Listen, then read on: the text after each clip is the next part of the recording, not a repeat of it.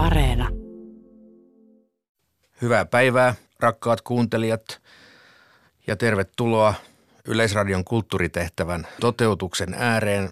Pyhiä juutalaisia kirjoituksia siis jatkuu. Tänään käsillä on 38. jakso. Paikalla ovat totuttuun tapaan asiantuntijamme viisaat Riikka Tuori, Simon Liivson ja Tapani Harviainen. Tervetuloa. Kiitos. Kiitoksia. Me jatkamme tänään 38. jaksoa sellaisesta tekstistä, jonka otsikko kuuluu ja kuului jo viime kerralla, mitä Toora sanoo kuolleiden ylösnousemuksesta. Nyt kohta kuuntelemme sen tekstin loppuosan, joka on noin 15 minuuttia, mutta mitäpä haluaisitte kuulijoille todeta tästä näin niin kuin etukäteen? No, tässä on ainakin yksi eräs erittäin kuuluisa jakso, jossa puhutaan siitä, että mikä on sielun ja ruumiin yhteinen kohtalo. Ja että kumpi, kumpi on se synnin tekijä. Kun ihminen tekee syntiä, onko sielu vai ruumis syyllinen? Ja siihen saadaan vastaus tässä jaksossa. Ja edelleen pyritään löytämään kuolleiden ylösnousemus myöskin Tooraan kirjoitettuna. Se on tämä, tämä suuri ongelma, jota monesti, monesti joudutaan pohtimaan rabbinisessa kirjallisuudessa. Niin ja myöskin äh, tavataan eräs äh, ei-juutalainen oppinut Antoninus tässä, joka keskustelee rabbi, rabbin kanssa. Ja mietitään vielä, milloin Messias tulee. No niin, käymme kuuntelemaan tätä tekstiä. Rabbimme opettavat näin. Nisan kuun 24. päivänä veronkeräjät poistettiin Juudesta ja Jerusalemista. Afrikkalaiset saapuivat esittämään vaatimuksia juutalaisilta Aleksanterin makedonialaisen eteen. Kanaanin maa kuuluu meille, sillä raamatussa sanotaan, Kanaanin maa äärestä ääreen. Kanaan on kyseisen kansan kantaisä. Gebiha ben Pesissä sanoi viisaille – Valtuuttakaa minut väittelemään heidän kanssaan Aleksanterin edessä. Jos he voittavat minut, sanokaa, voititte erään kansaamme kuuluvan maallikon. Mikäli minä voitan, sanokaa, Mooseksen Toora voitti teidät. Viisaat valtuuttivat Gebihan ja tämä lähti väittelemään afrikkalaisia vastaan. Hän kysyi heiltä, mistä todisteenne ovat peräisin? He vastasivat hänelle, Toorasta. Gebiha huomautti heille. Minunkin todisteeni ovat peräisin pelkästään Toorasta. Raamatussa sanotaan, niin hän sanoi, kirottu olkoon kanaan, olkoon hän veljensä orjain orja. Kun orja hankkii omaisuutta, kenelle orja kuuluu? Entä kenelle orjan hankkima omaisuus kuuluu? Te ette ole enää vuosikausiin palvelleet meitä. Keisari Aleksanteri sanoi heille – vastatkaa hänelle. Afrikkalaiset vastasivat, antakaa meille kolme päivää aikaa. Kuningas myöntyi ja he selvittelivät asiaa vastausta löytämättä. He pakenivat ja jättivät jälkeensä peltonsa kylvettyinä ja viinitarhansa istutettuina. Oli seitsemäs sapattivuosi. Kerran egyptiläiset tulivat esittämään vaatimuksia juutalaisilta Aleksanterin makedonialaisen eteen. He sanoivat hänelle – Eikö raamatussa sanota? Ja Herra oli antanut kansan päästä egyptiläisten suosioon niin, että nämä suostuivat heidän pyyntöönsä ja niin he veivät saalista egyptiläisiltä. Antakaa takaisin meidän hopeamme ja kultamme, jotka veitte meiltä. Gebiha ben Pesisa sanoi viisaille. Valtuuttakaa minut väittelemään heidän kanssaan Aleksanterin edessä. Jos he voittavat minut, Sanokaa, voititte erään kansaamme kuuluvan maallikon. Mikäli minä voitan, sanokaa, meidän herramme Mooseksen Toora voitti teidät. Viisaat valtuuttivat Gebihan ja tämä lähti väittelemään egyptiläisiä vastaan. Hän kysyi heiltä, mistä todisteenne ovat peräisin? He vastasivat hänelle, Toorasta. Gebiha huomautti heille, minunkin todisteeni ovat peräisin pelkästään Toorasta. Raamatussa sanotaan, aika, jonka israelilaiset olivat asuneet Egyptissä, oli 430 vuotta. Antakaa meille nyt palkka niistä 600 tuhannesta miehestä, joita orjuutitte 430 vuotta Egyptissä. Aleksanteri Makedonialainen sanoi heille, vastatkaa hänelle. Egyptiläiset vastasivat, antakaa meille kolme päivää aikaa. Kuningas myöntyi ja he selvittelivät asiaa vastausta löytämättä. He jättivät peltonsa kylvettyinä ja viinitarhansa istutettuina ja pakenivat. Oli seitsemäs sapattivuosi. Erään toisen kerran Ismailin ja Keturan jälkeläiset tulivat esittämään vaatimuksia juutalaisilta Aleksanterin makedonialaisen edessä. Kanaanin maa kuuluu sekä meille että teille, sillä raamatussa sanotaan, tässä on Abrahamin pojan Ismailin sukuluettelo ja tämä on kertomus Abrahamin pojan Iisakin suvusta. Gebiha ben Pesisa sanoi viisaille. Valtuuttakaa minut väittelemään heidän kanssaan Aleksanterin edessä. Jos he voittavat minut, sanokaa, voititte erään kansaamme kuuluvan maallikon. Mikäli minä voitan, sanokaa, meidän herramme Mooseksen Toora voitti teidät. Viisaat valtuuttivat Gebihan, ja tämä lähti väittelemään Ismailin ja Keturan jälkeläisiä vastaan. Hän kysyi heiltä, missä todisteeni ovat peräisin? He vastasivat hänelle Toorasta. Gebiha huomautti heille, minunkin todisteeni ovat peräisin pelkästään Toorasta. Raamatussa sanotaan, Abraham antoi koko omaisuutensa Iisakille, sivuvaimojensa pojille hän antoi lahjoja – kun isä vielä eläessään antaa molemmille lapsilleen perinnön ja lähettää sitten lapset erilleen toisistaan, voiko kummallakaan olla enää mitään vaatimuksia toisilleen? Mistä lahjoista oli kyse? Rav Jeremia Bar Abba opettaa, että Abraham antoi heille epäpuhtaan nimen. Antoninus sanoi Rabbille, ruumis ja sielu voivat jäävätä toisensa oikeudenkäynnissä – Kuinka se on mahdollista? Ruumis puolustautuu näin. Sielu on synnintekijä, sillä sinä päivänä, kun se minusta erkaantuu, lepään haudassa mykkänä kuin kivi. Sielu sen sijaan väittää, ruumis on synnintekijä, sillä sinä päivänä, kun minä siitä erkaannun, liitelen ilmassa linnunlailla. Rabbi vastasi. Kerron sinulle vertauskuvan.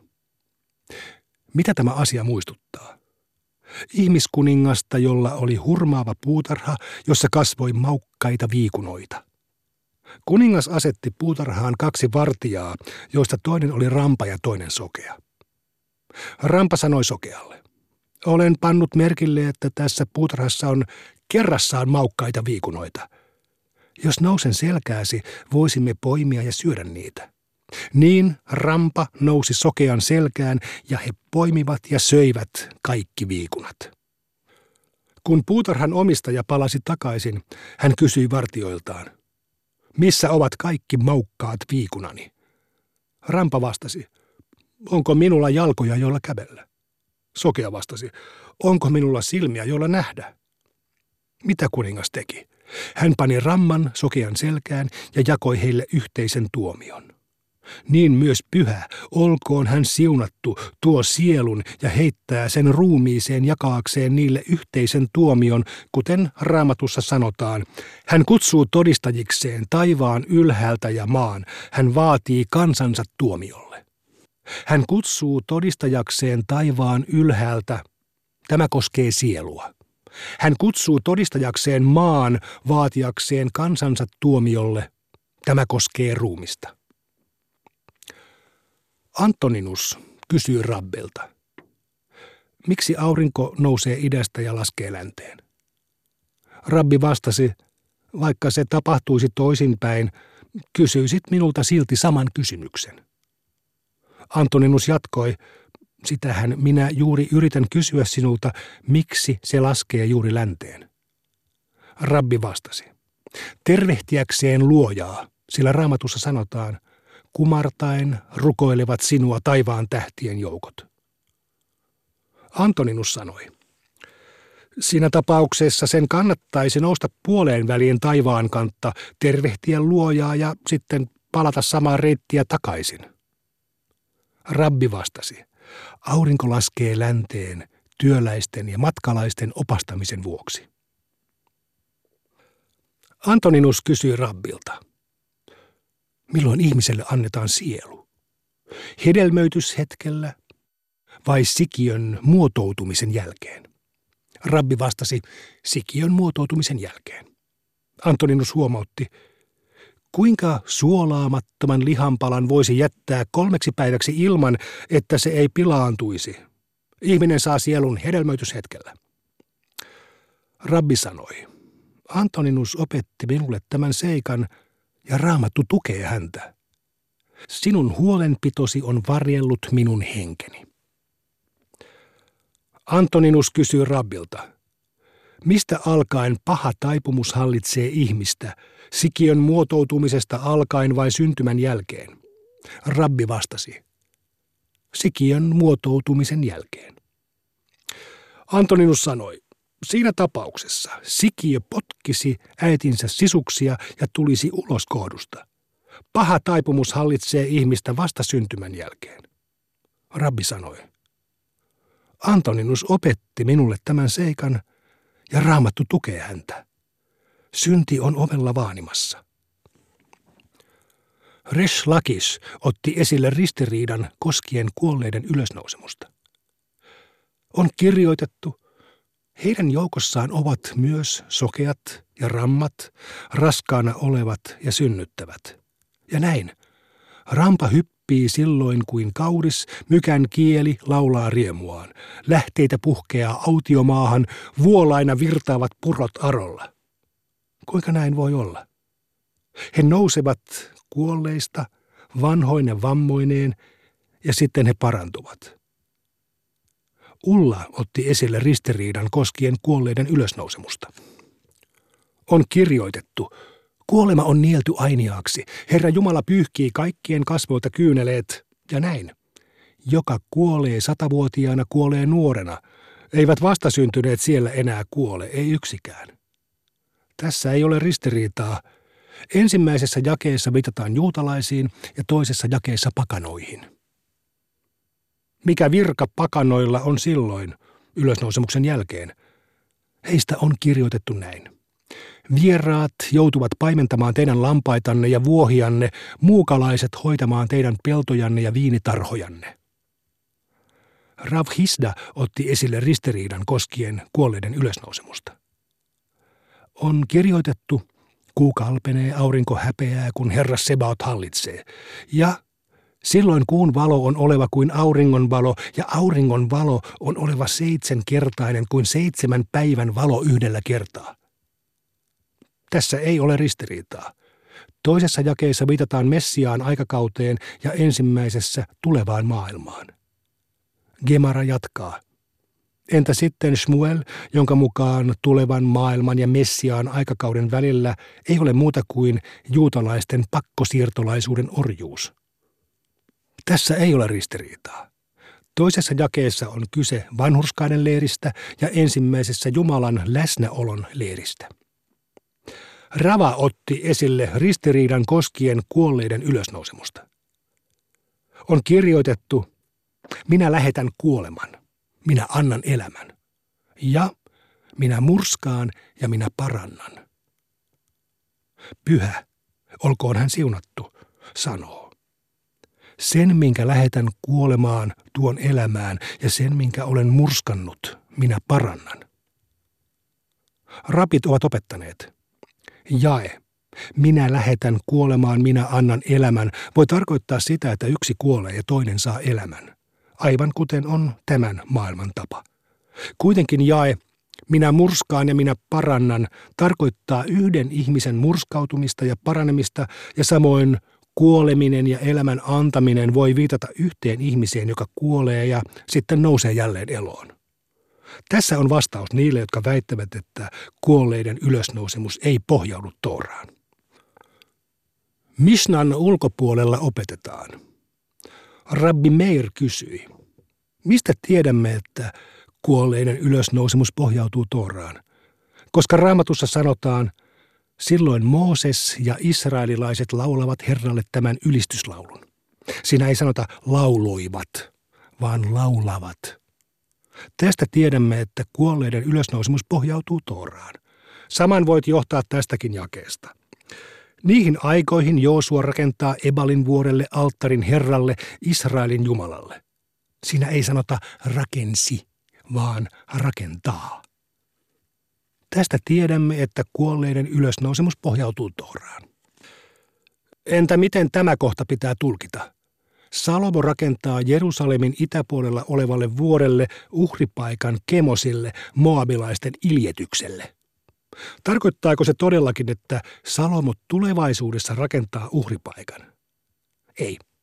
Raamattu tarkoittaa, että hän ikään kuin rakensi sen. Rabbi Jehoshua ben Levi sanoi, mistä tiedämme, että kuolleiden ylösnousemus pohjautuu Tooraan. Koska raamatussa sanotaan, miten onnellisia ovatkaan ne, jotka saavat asua sinun huoneessasi, he ylistävät sinua alati. Siinä ei sanota, että he ylistivät sinua, vaan he ylistävät sinua. Tästä tiedämme, että kuolleiden ylösnousemus pohjautuu Tooraan. Rabbi Jehoshua ben Levi sanoi, Jokainen, joka laulaa ylistyslaulun Jumalalle tässä maailmassa, on arvollinen laulamaan sen tulevassa maailmassa, sillä raamatussa sanotaan. Miten onnellisia ovatkaan ne, jotka saavat asua sinun huoneessasi, he ylistävät sinua alati. Rabbi Hiya bar Abba sanoi Rabbi Johananin sanoneen, mistä tiedämme, että kuolleiden ylösnousemus pohjautuu Tooraan? Koska raamatussa sanotaan, vartijasi korottavat äänensä, kaikki he riemuitsevat. Siinä ei sanota, että he riemuitsivat, vaan he riemuitsevat. Tästä tiedämme, että kuolleiden ylösnousemus pohjautuu Tooraan. Tässä tekstissä alkupuolella on varsin tiheästi variaatioita väittelytilanteista ja keskiosassa on tämä jo alussa mainittu ruumiin ja sielun ensi- ja toissijaisuuden kysymys ja sitten loppupuolella täsmentyvät nämä otsikon mukaiset asiat koskien ylösnousemusta. Mutta ö, hyvät ystävät, miten haluaisitte avata näitä teemoja ja kysymyksiä kuuntelijoille? Siinä alkupuolella on tämmöisiä erilaisia mallikertomuksia, joita jo viime kerrallakin luettiin, e, jotka, joita käydään tämmöisenä keskusteluina. Ensin siinä nostetaan, nostetaan esille näitä kansoja, jotka katsoo, että niillä on jotain oikeuksia Israelin maahan. Kuten nämä afrikkalaiset, joille ehkä tarkoitetaan foinikialaisten, kananilaisten jälkeläisiä Tunisiassa, eli karttagolaisia – ja näissä mallikertomuksissa ensimmäisissä päädytään siihen yllättävään käänteeseen, että hävitessään nämä, nämä keskustelijat joutuvat luopumaan maistaan. Ja kun juutalaiset ei saa seitsemäntenä vuonna, eli sapattivuonna viljellä maata, niin kuinka ollakaan näiden, näiden käräjöinnissä hävinneiden pellot jäävät tämmöisenä yllättävänä bonuksena – Israelin lapsille tämän neuvottelun jälkeen. Sitten me pyörähtää yhtäkkiä ikään kuin tämmöisiksi, tämmöisiksi äh, sadunomaisiksi kertomuksiksi, joissa voittaja kerää potin. Ehkä se sadunomaisuus on myös siinä, että nähän käyttää nämä vastustajat Tooraa väittelyssä. Eli he ovat hyvin, hyvin tuntevat juutalaisen perinteen, mutta tietenkin häviävät tässä pelissä, koska totta kai juutalaiset tuntevat Tooran paremmin.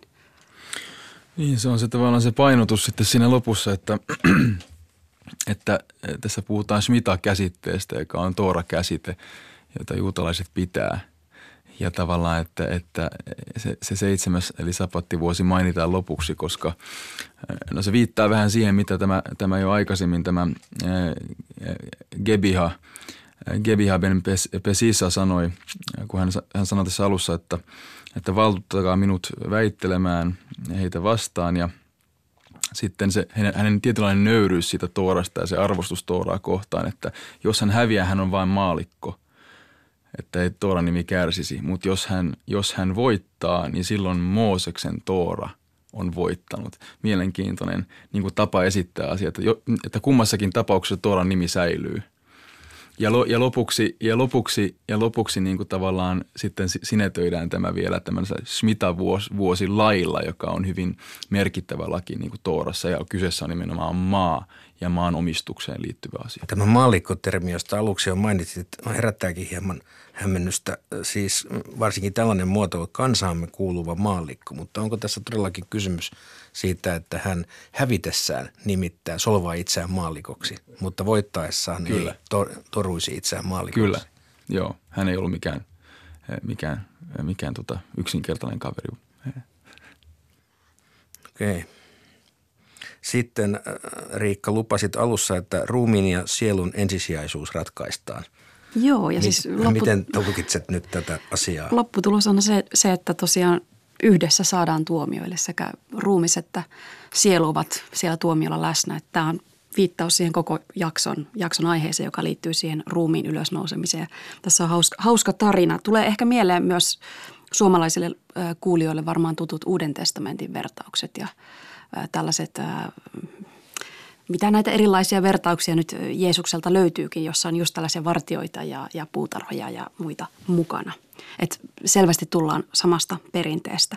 Ja hauska on myös tuo ajatus, että Jumala heittää sielun sinne ruumiiseen viimeisellä tuomiolla ja sitten jakaa sen yhteisen tuomion. Ja tässä nostetaan myöskin tämmöinen hyvä ei-juutalainen esille.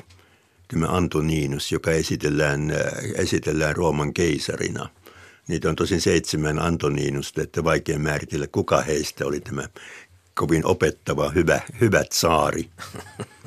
Mutta joka tapauksessa hänen ansiokseen otetaan tässä tiettyjä asioita, niin että hän opettaa tämä rabbia, siis tätä Jehudahanan siitä, tätä ehkä kaikkein kuuluisinta rabbia.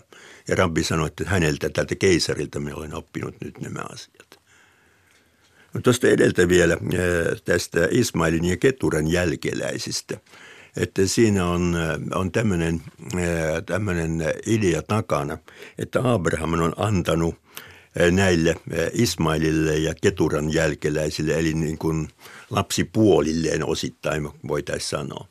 Ei niinkään perinnön, vaan se on tämmöinen termi aktiin, joka tarkoittaa testamenttilahjoituksen – joka menettely on edelleenkin ihan mahdollinen, että jollekin perijälle annetaan tietty summa tämmöisenä, tämmöisenä könttisummana lahjoituksena. Ja sen jälkeen näillä tämän, tämän lahja vastaanottajilla ei ole enää puheoikeutta. Sillä tavalla on hoidettu sekä Ismail että Keturan jälkeläiset, eli muut seemiläiset Lähi-idässä. Sitähän tässä tarkoitetaan. Eli palkitsemalla vaiennetaan.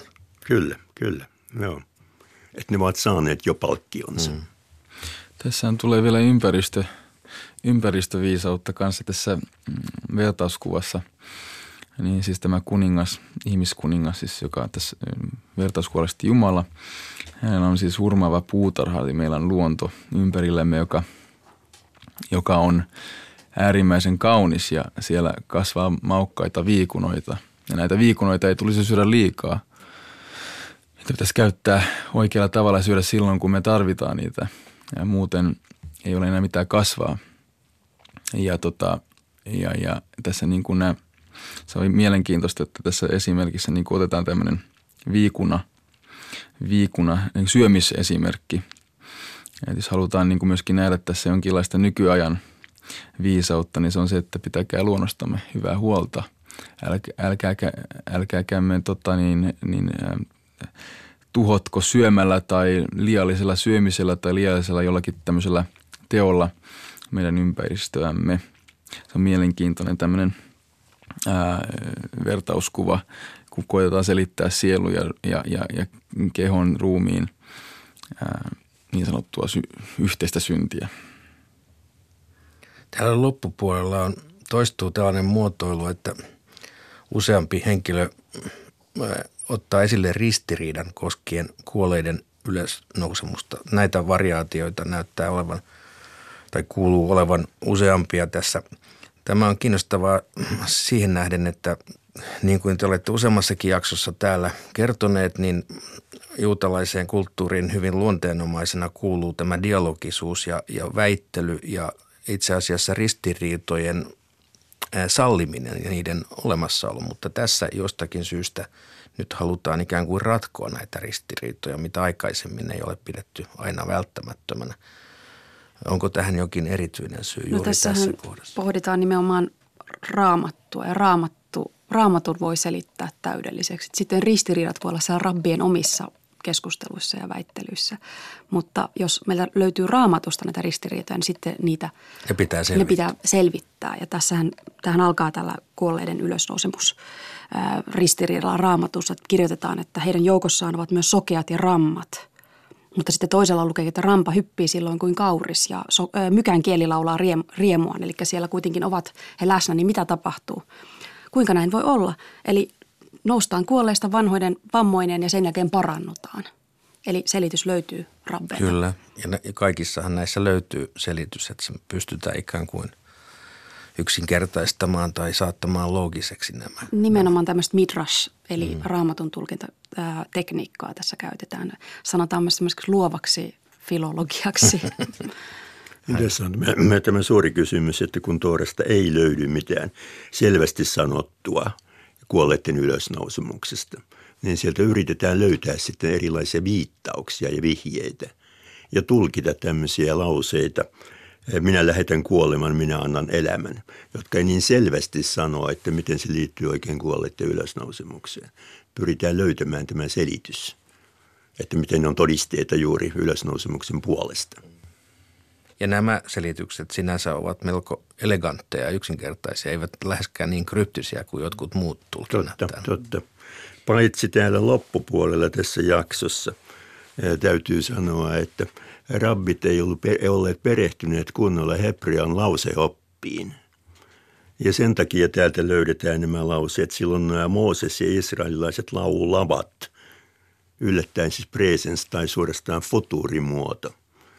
Ja, ja hebrean lauseopissa on tämmöinen erikoisuus, että kun lause alkaa sanalla az silloin – niin sen perässä täytyy käyttää niin sanottua imperfektimuotoa, joka näennäisesti viittaa tulevaisuuteen tai nykyisyyteen, mutta joka on pelkästään lauseopillinen ongelma. Tässä on useampia tämmöisiä aslauseita peräkkäin. Nämä rabbithan puhu tähän aikaan ei raamatun hebreaa, vaan niin sanottua mishna-hebreaa, joka oli jo aika toisenlaista, tai aramea, ja sen takia heiltä oli mennyt ikään kuin taju tietyistä tämmöisistä – hebrean ja raamatullisen hebrean kielen hienouksista. Ja sen takia he, täällä kun sanotaan, miten onnellisia ovatkaan ne, jotka saavat asua sinun huoneessasi. He ylistävät sinua alati. Myöskin täällä hebrealaisessa runoudessa nämä aikamuodot menee sillä tavalla, että mikään kielioppi ei ole niitä pystynyt kunnolla selittämään yllättäen sieltä löytyy futurilta näyttäviä muotoja kohdista, jossa ei osaisi odottaa. Ehkä tämä odottaa, odottaa tämä ilmiö vielä löytämistään ja selittämistään.